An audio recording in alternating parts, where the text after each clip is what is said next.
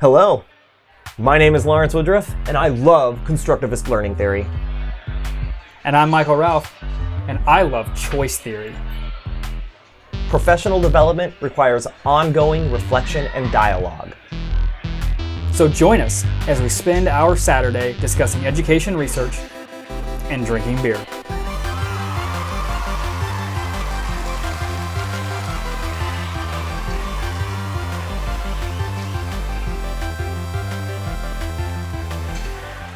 Today, we are drinking Morning Island Blends from Transport Brewery. Well, it's dark. I can already smell the coconut. I wish this had pour instructions because I suspect this was supposed to be poured hard. That is not my default. Uh, and I didn't do it now either. I just, as I was pouring, I was like, oh, this probably would have been better if I'd have poured it hard. Okay. It's dark, but doesn't appear thick. It reminds me Agreed. of 1554. And the head disappeared immediately. Yeah. So that's exciting because I like that characteristic. All right, what are we doing today, bro? we look at a major expansion of the growth mindset research with K 12 students. We see how relatively small interventions can have a meaningful impact for students' success in their current coursework and their willingness to accept future challenges. Later, we look at how different forms of feedback might help students achieve greater growth in a math classroom. And then in the peer review, we look at a response from author Garcia Alvarez and her comments on our discussion of metacompetencies. Let's get started. These papers are big, so I'm really excited for this month because last month we were really focusing on like particular practitioners and researchers and, and work that hadn't even been published yet. But this month we are reading two big time papers from two big time journals. True story. This first one was so big I did not read all of it, which is unusual for me. uh, it's kind of divided itself into two, two, uh, two sections, like the "We did a thing and here's what it means" section, followed by the equally long. So here's what we really did, which is just detail after detail after detail, which I honestly didn't need. Yeah, which actually makes sense because this paper was one that all of you may have heard of before because it kind of made a big splash when it came out. This is a national experiment reveals where a growth mindset improves achievement. There is a litany of authors on this, so I'm not going to read them all to you, but it includes the likes of uh, the first author is Yeager, but it also has uh, Dr. Duckworth and Dr. Dweck, among many, many other authors on this. And this is basically the research response to the original criticisms of growth mindset studies. And here were the limitations, here were the things you didn't consider. So they said, fine. We're going to get a hundred people to work together to do the most robust and deep research ever. Come at us. Yeah, it was uh, super satisfying to see, you know, an N of 6,000 and uh, lots, lots of, lots of like, deep, robust. They actually hired a research statistic firm to do this in a way uh, using like state of the art stats AIs and all kinds of craziness. So like they they pushed back as hard as you can from a research statistics perspective. Yeah. They gave these kids some fixed mindset lessons.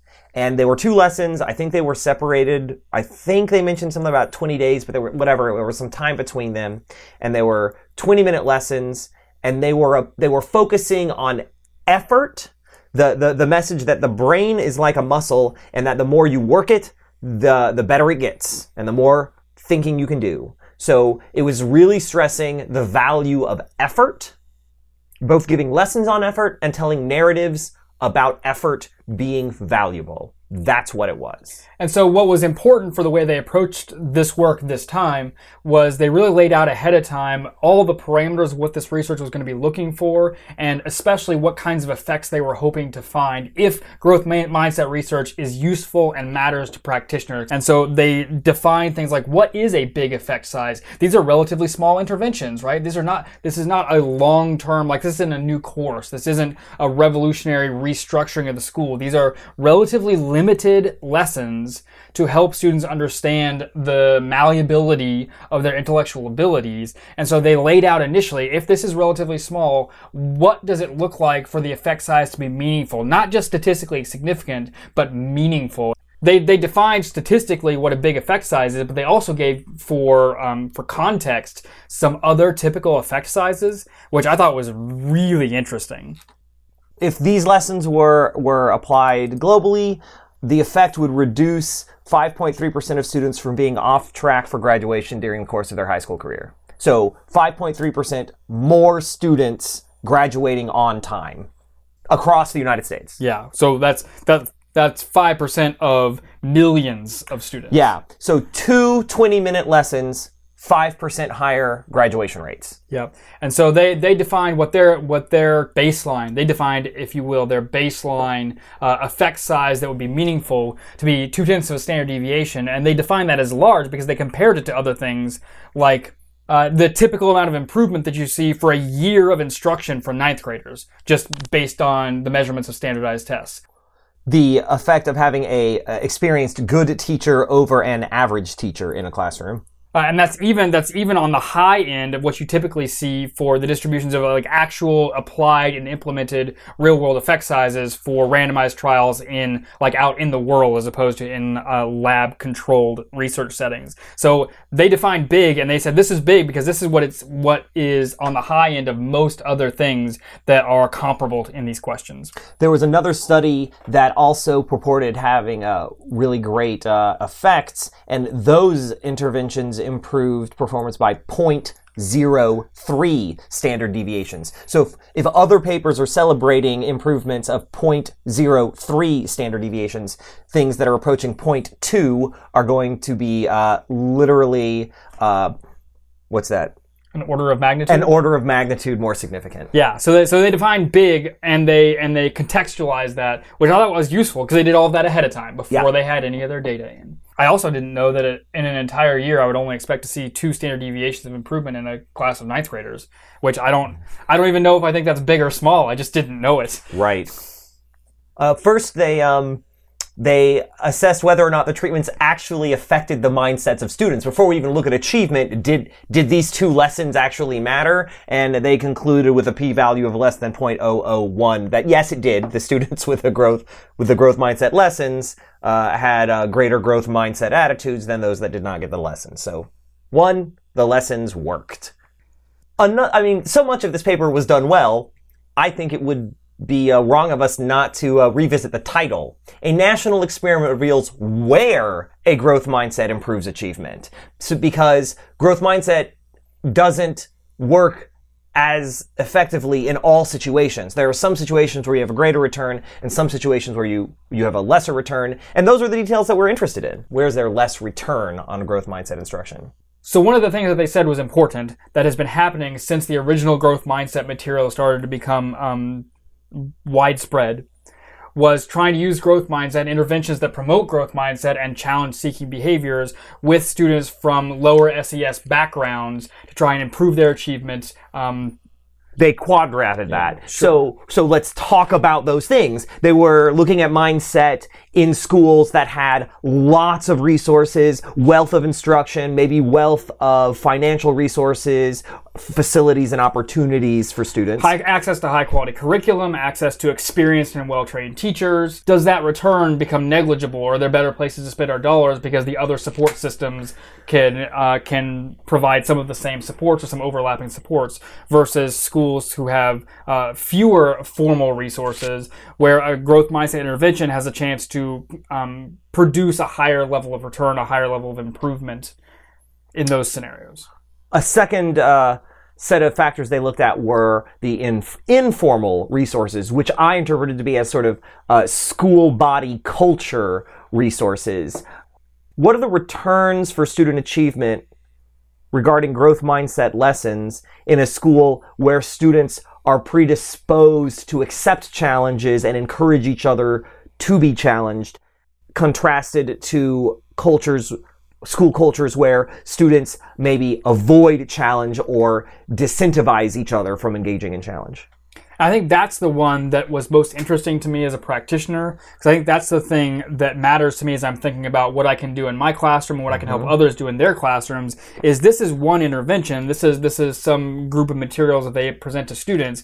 But if I'm imagining trying to deploy growth mindset materials or curricula or training broadly, one of the first things that I'm going to bring up is how can we make this responsive to the particular environments where people are trying to put this, and they were specifically looking at how that how that matters. So if I'm trying to implement uh, some sort of training for my students that promotes, hey, seek challenge, hey, ask for help, but I am ignoring or ignorant of this broader culture that Costs social capital.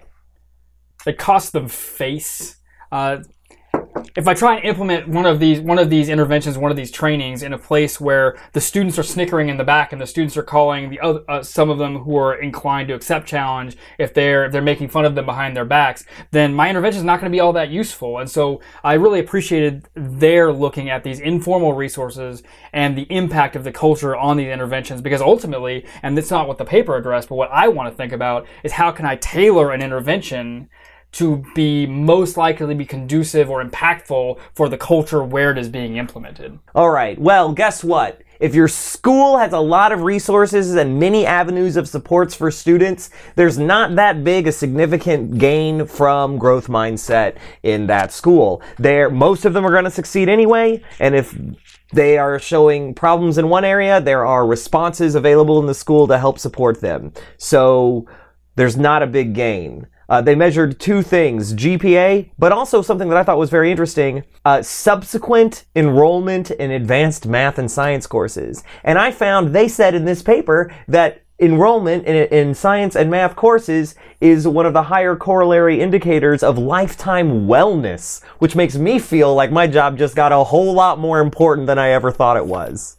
So that was affirming. And I thought what was useful for that one was, especially if you're in schools that have a lot of formal resources, that, you know, there's a lot of competition. Well, I have a 4.7 GPA. Well, I have a 4.68 GPA, and so that uh, that clustering at the high ends of some of the GPA measures might make it harder to measure how those students are continuing to seek additional challenge. So using that enrollment in further and higher level and more challenging and more complex courses, I thought was a really nice way to find that effect if it existed. Like Yeah. that's where I would expect it to happen. So that was- And so to see it not there makes me feel pretty confident that yeah, there's not a lot of return on that particular investment. Right. However, in schools with fewer resources, we did see significant impacts in, in the students' GPA and pursuing more advanced classes after growth mindset interventions. So, uh, two 20 minute lessons on how the brain is like a muscle uh, can have significant impacts in those areas. which is a pretty straightforward should. If I'm in a school that does not have the greatest portion of resources um, for supporting students as they seek challenge, then a fairly limited intervention, just talk to them about growth mindset for a little while, can have a pretty substantial impact. If I can have that kind of impact for every lesson every day, I would be a, I'd be really comfortable with how I'm doing as a teacher. Uh, and one thing further, even if you're in an environment that has, uh, even if you're in a school with robust formal resources, there was a subgrouping effect that I thought was worth reporting that if you have low achieving students in your school, they too saw gains. So though the school level intervention didn't see significant gains, the individual students that were low achieving in that school did. So really, unless you have a class of and I'm going to use this term here, quote, straight A students, unless everyone in your class just gets everything that is said to them the first time you say it, said with sarcasm, you should be doing this. so I want to reground because I get I, I feel myself getting excited about this paper because this Yeah. real I, I feel remarkably confident about talking about the importance of making students aware that their academic abilities are malleable. But this doesn't change the fact that telling students who are struggling, well, just have more of a growth mindset. That's not what this paper is about. And so this is a pretty limited intervention, and then it needs to get back to productive struggle. Yeah. So like this is not an all day, everyday growth mindset. Just struggle more, just struggle more. This is still in a place where there are curricular supports, where there's good instruction, Oh, yeah. where this is all of the other things need to be there. This is a pretty limited intervention to just help students understand, hey, you can get better at this. Now here's how. Now here's the this. Here's the interesting information. Here's the authentic context. And so uh, I just want to put on tape. I want to caution. This is a pretty limited intervention, so we want to still have to be careful about slipping into that deficit mindset, especially as you suggest in schools where there are many successful students and so the struggling students. Uh, we don't want to get into that trap of just saying, "Well, struggle more, just struggle more." We want to make sure that we're giving them good quality opportunities for productive struggle. We want to put the supports in place, the scaffolding in place to help them get better because this was just this was just a small piece of the entire puzzle as far as instruction goes. I am assuming that teachers will facilitate that struggle. And speaking about facilitating the stru- the struggle, to some extent, well, to a large extent, as a practicing teacher, I don't actually have a lot of power in changing the resources available in my school in terms of capital and facilities and opportunities. Though I have some, you know, for my agency in my classroom, I can't just write a, a million dollar check and build another wing to the building. So, and I, of course, those who know how construction works know that I don't know what things cost. So I can't do it. I don't have a specialty for that. So the other component I think is a little more interesting from an actionable perspective. And I know you were super excited about that earlier, so I want you to take that now, Mr. Ralph. So the other the other lens through which they were looking at this problem was the availability of informal resources, which was the school culture, the student responses, the student supports for each other's pursuit of additional challenges, and they found that that really did matter. That really did matter for the efficacy of these implementations. Unlike the check and the tax money and how your school is funded, I can build a culture in my classroom. I spend a lot of time at the beginning of the school year doing non-assessed work with my kids and discussions specifically for what I call culture building so that I can shape what my classroom feels like and what my interaction expectations will be for my students. I spend a lot of groundwork doing that. Uh, we spend at least two weeks, sometimes three weeks, not doing science in my classroom so that I can build a culture where we promote and celebrate each other's struggle.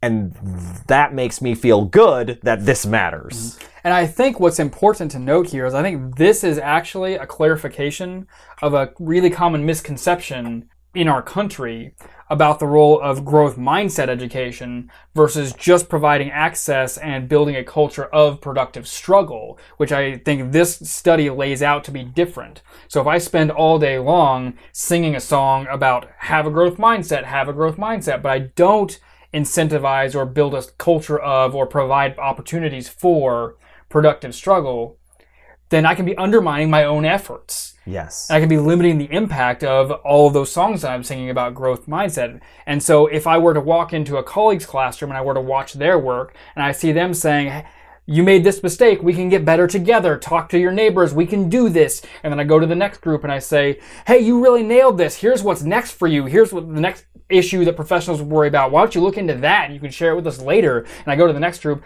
I might be tempted to see that as they're just doing growth mindset stuff too.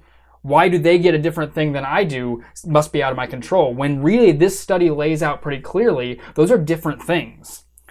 A pretty limited intervention about growth mindset itself is not as important for a practitioner to consider as building a consistent day-to-day culture around productive struggle and collaboration as we work through those those those inevitable challenges. And so I as you say I can do that and that is going to magnify the effect of what little time I might spend actually talking about growth mindset by name. Yeah.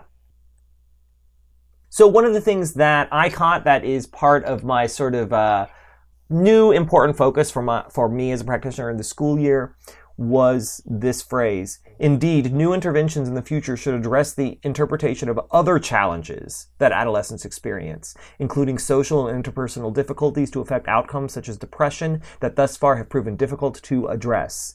What I like about this is that as student mental health becomes an increasingly important component of my professional considerations, that this idea that growth requires struggle and that you need to focus on productive struggle and that you can employ effort to overcome challenges is not something that is confined to the academic space, but also is leverageable amongst the experience of being a human and lots of kinds of human suffering and experience. So, like for this to be sort of like the concluding remarks at the end of this just epic study uh, gave me a sense of peace and further affirmation that uh, student mental health is important and that struggling together through student mental health issues and supporting the students as individuals holistically, both academically and personally, is a worthy goal. So, I just felt really nice seeing that, like right at the end, like, and this is why this really matters. Bye.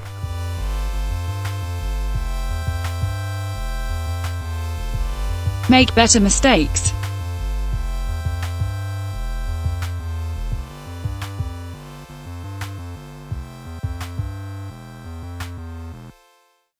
So, our second segment, we read a paper that actually was brought to my attention by uh, somebody in my broader professional network.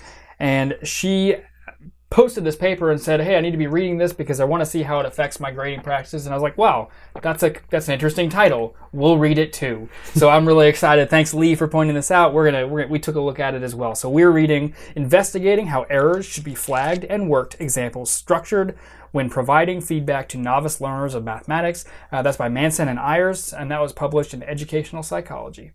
So when I first started this paper, I was in a bit of a position to be sort of uh, initially slightly oppositional or resistant to some of the things that they were saying because my background is in science. In science practice, you have a problem that you don't know how to solve, and you are trying a bunch of things to try to figure out how to do that. And so it's all problem solving. Actual science is all problem solving. And so, um, giving students a problem to solve and then having them test things and fail is, uh, is richly the science experience. And they started off in this paper saying, giving students examples of how to work problems is more effective for them learning how to solve math problems than having them solve math problems. And I was taken aback, but this apparently is a standard that has sort of been in place since uh, uh, 1985, published in 1985, and it's been robust and it's held up, and uh, it keeps going. I started out with the opposite, just seeing seeing the title, and I have tremendous respect for Lee, and so I was like, "This is going to be great." And she, I love lots of things she says, so I can't wait to read this thing. Well, it wasn't about feedback; it was just um, orienting me to the language and practice of teaching math. Yeah. Is that we, sh- you know, show show them examples of how to work problems is better than making them figure out how to work problems. Well, and see, so I started out really enthusiastic, and I became deeply oppositional. oh, I became better. uh, which is actually why I slugged my point for improvement. Is I didn't like this paper for lots of reasons, and so I had to like put in print. Don't just hate everything because there are things that are worth talking about, and you kind of fell down that rabbit hole a little bit last time you had a paper you didn't like. So keep your head on your shoulders was was what this was about. Because I disagree with even that sentence. Uh, is a better way to learn math. Well, better is a really complicated word uh, because better is assuming some things about how it should happen and how we should measure it and what practice is. And as you mentioned, science uh, science is a is a specific discipline with lots Right. of unique things that are unique to the practice of science. Right. And the same is true about mathematics. The same is true about about literature and about social studies. And uh, I just flatly disagree that mathematics is any different as far as considering the complexity of practice. Mathematics is again about solving problems. It's about finding novel connections and uh, patterns that may not have been initially apparent. And so uh, when we talk about better, I think that there's a really important conversation to be had related to uh, Dr. Zhao's paper that we reference pretty regularly on this show about uh, the side effects of particular educational choices. Yeah. Uh, so providing worked examples is direct instruction. Yes. And they give that definition very early in the day. Like this is we are talking about direct instruction.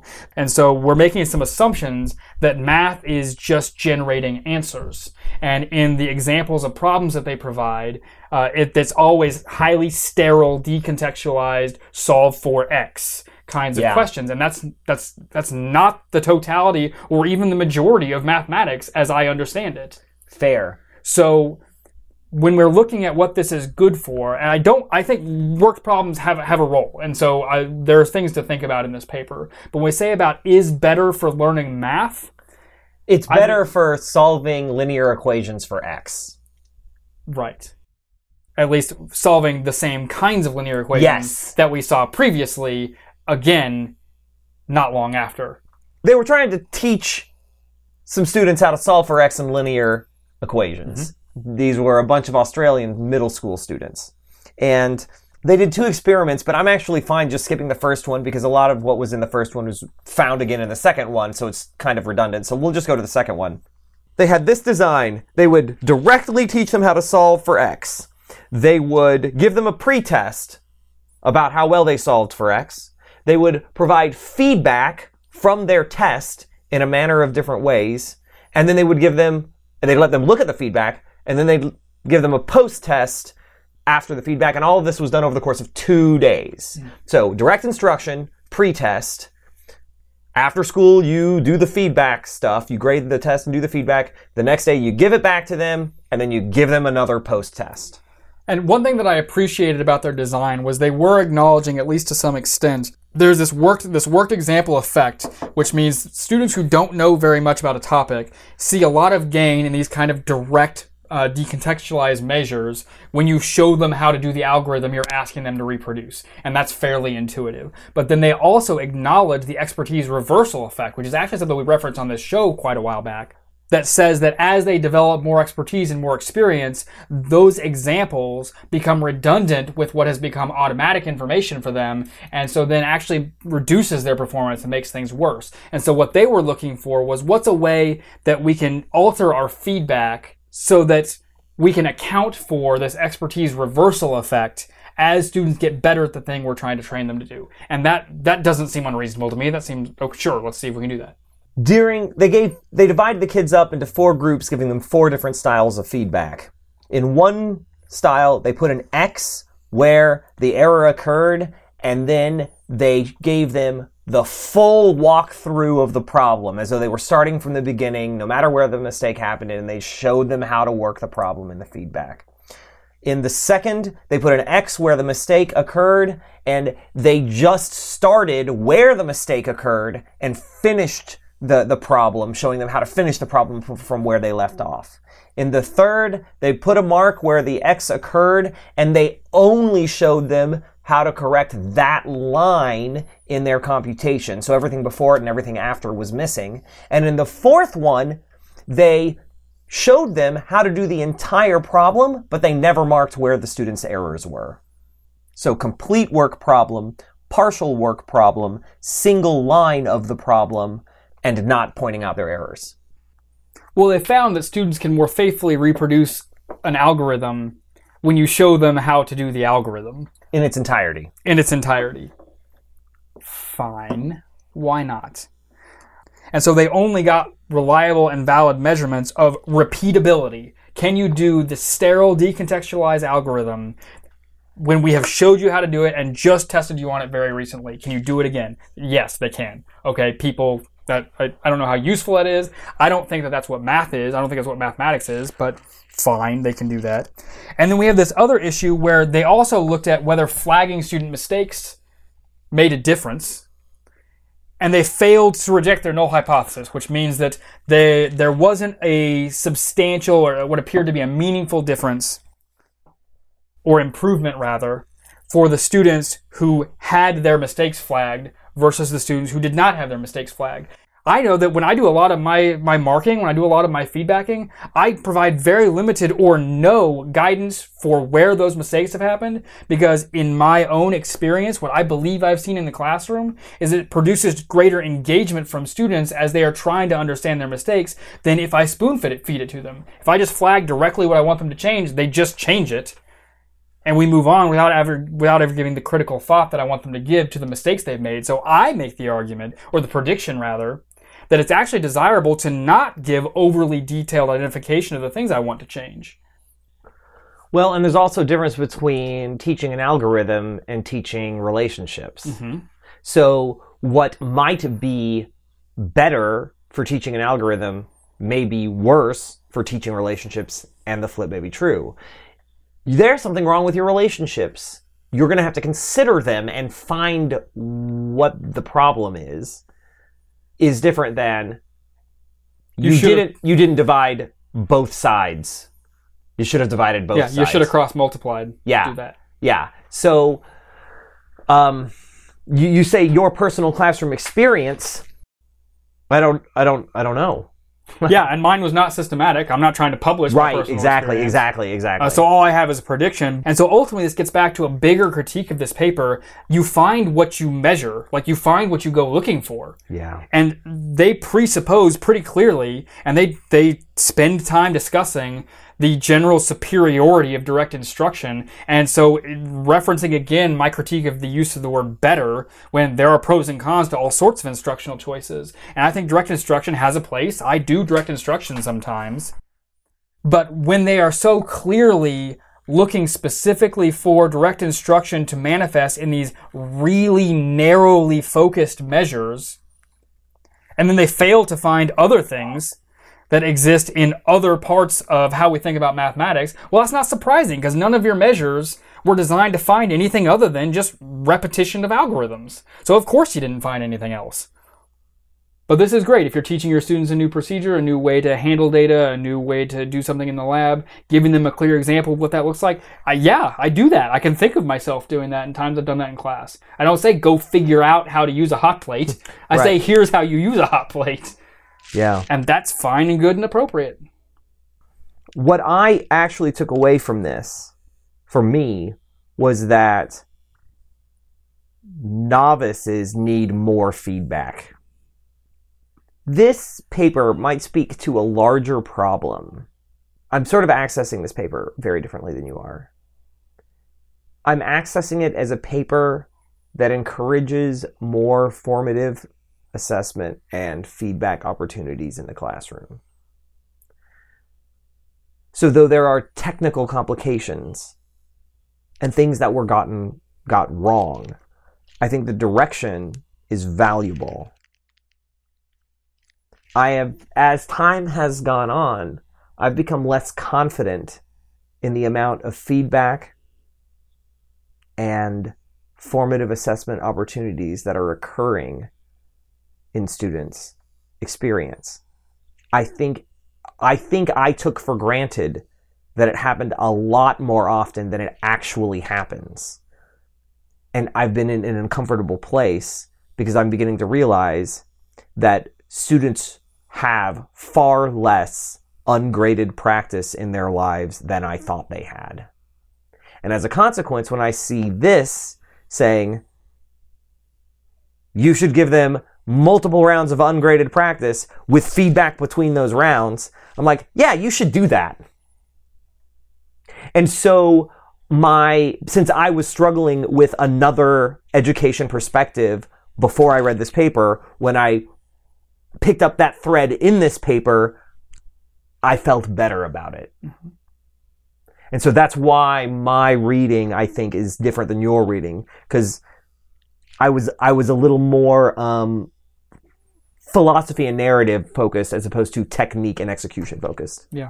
Yeah. Yes, give them frequent feedback. Give, make it timely, which they lay out. They lay out some of the details of what good feedback looks like, and it's great. It is. It's great. So give them good, timely feedback and help them do the things you're asking them to do. Feedback is good. Yeah. And They're Paul Ayres has been publishing peer reviewed literature for several decades, so I look forward to him telling me all the things I did wrong. Hmm.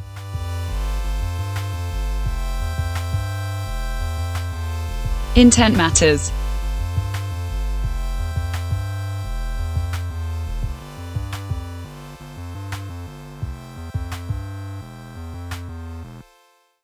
Okay, so for our third segment, we are bringing back the peer review because we actually have a rather important conversation that we need to share with all of you. Uh, so, a couple months ago, in episode 029, Skills and Content, uh, when we had our guest host, Will Dunn, on, we read a paper in creative education. That paper was written by Maria Garcia Alvarez and was called Can Character Solve Our Problems? Character, Qualities, and the, The Imagination, Imagination Age. Uh, it was a position page, and we had a really complicated conversation. There were some uh, some issues I took with it. There were some other concerns that uh, the other folks had, and there were also some things that we found in common. But we always share the episodes where we discuss papers with the authors of those papers, and we heard back from uh, Maria, and we had a fairly rich dialogue via email about that conversation and what she found in it, and any replies she had. She had a lot. She really put a lot of time and energy into her reply.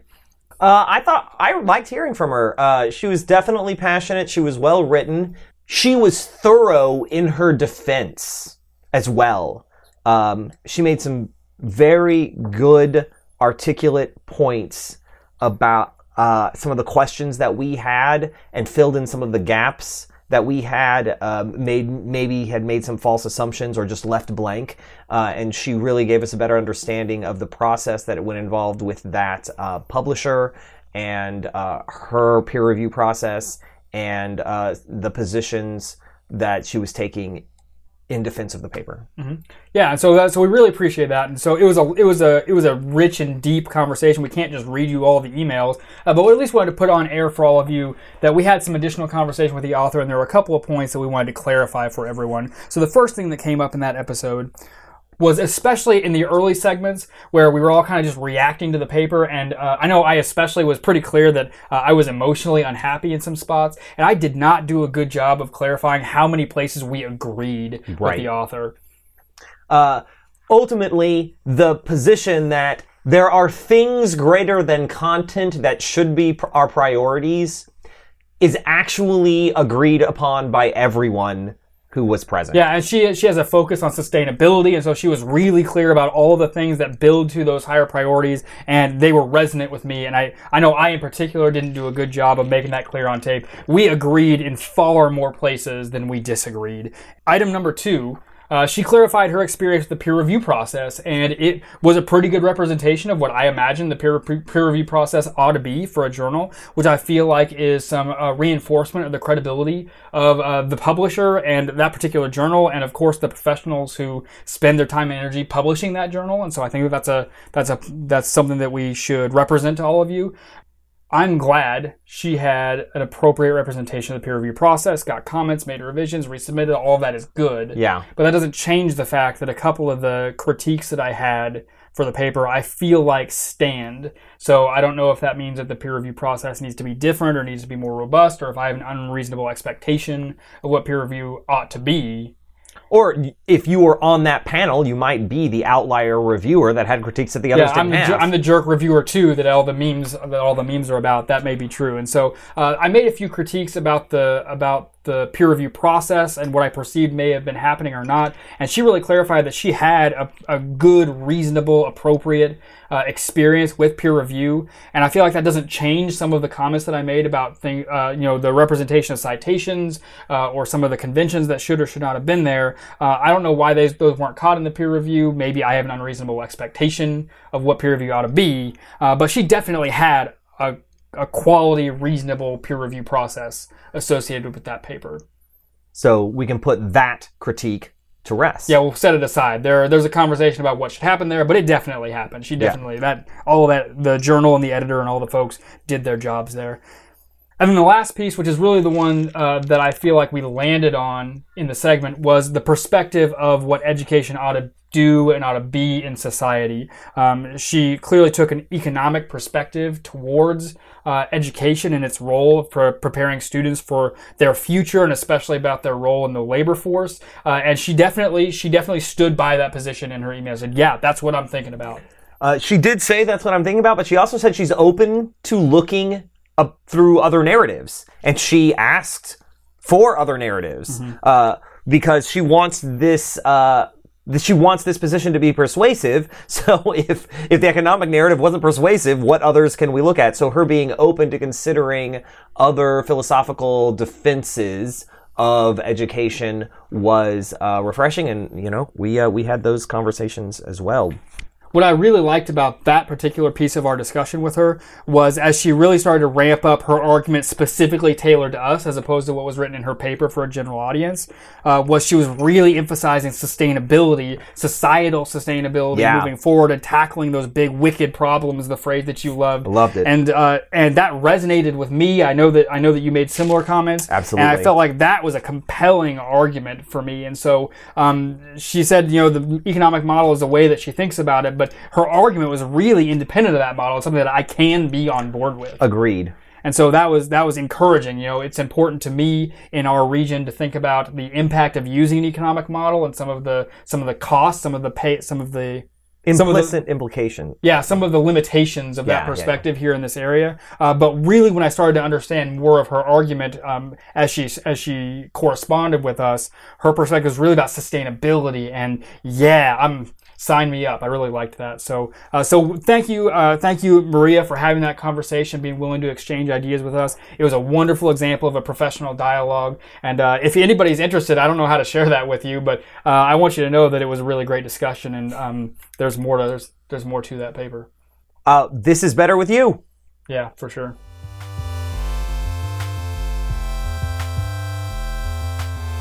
Empower each other.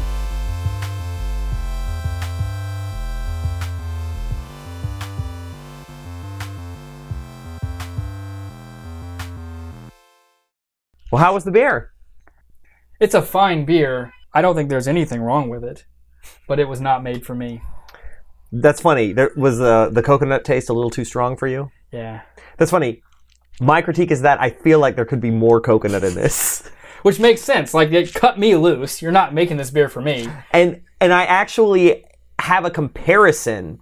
My and of course this is everyone who hears this and knows me because you've actually been with us the longest. You know that my favorite Dragon's Milk Stout from New Holland, they actually brewed a temporary coconut stout for just like two shakes of a lamb's tail and i had that and the coconut was so strong and it was so delicious and i loved it so much that though this beer is is excellent and i like it and it's tasty it just makes me yearn for the stronger coconut taste of the new holland's dragon milk stout coconut but uh, i can't get the new holland's dragon milk stout coconut as far as i can tell that's done forever so Thank you, Transport Brewery, for filling the gap. Yeah, it's a fine. As far, especially the density of it, it totally drinks the way it looks, which is all great. I don't even dislike coconut. I And like it's coconut super smooth. It sure Super is. smooth. And it doesn't have any harsh flavor. The Not a beginning one. flavor, the middle, the finish, everything is super smooth in this. this would sing you a lullaby, is what this would do. Mhm. Yeah. Uh, yeah, so it's a right fine beer. I'm going to drink something else. Lullaby. That is a great description of this beer. Thanks for tuning in. We love having you join us every month. Remember, this is better with all of you. So if you have a paper you think we ought to read or a topic you'd like us to go looking for, let us know. Uh, you can post on our website, twopintplc.com, or reach out on social media. And we want to do the things that matter to all of you because this is better together. Uh, we'll see you next month. As we pursue growth Discuss research. and struggle well.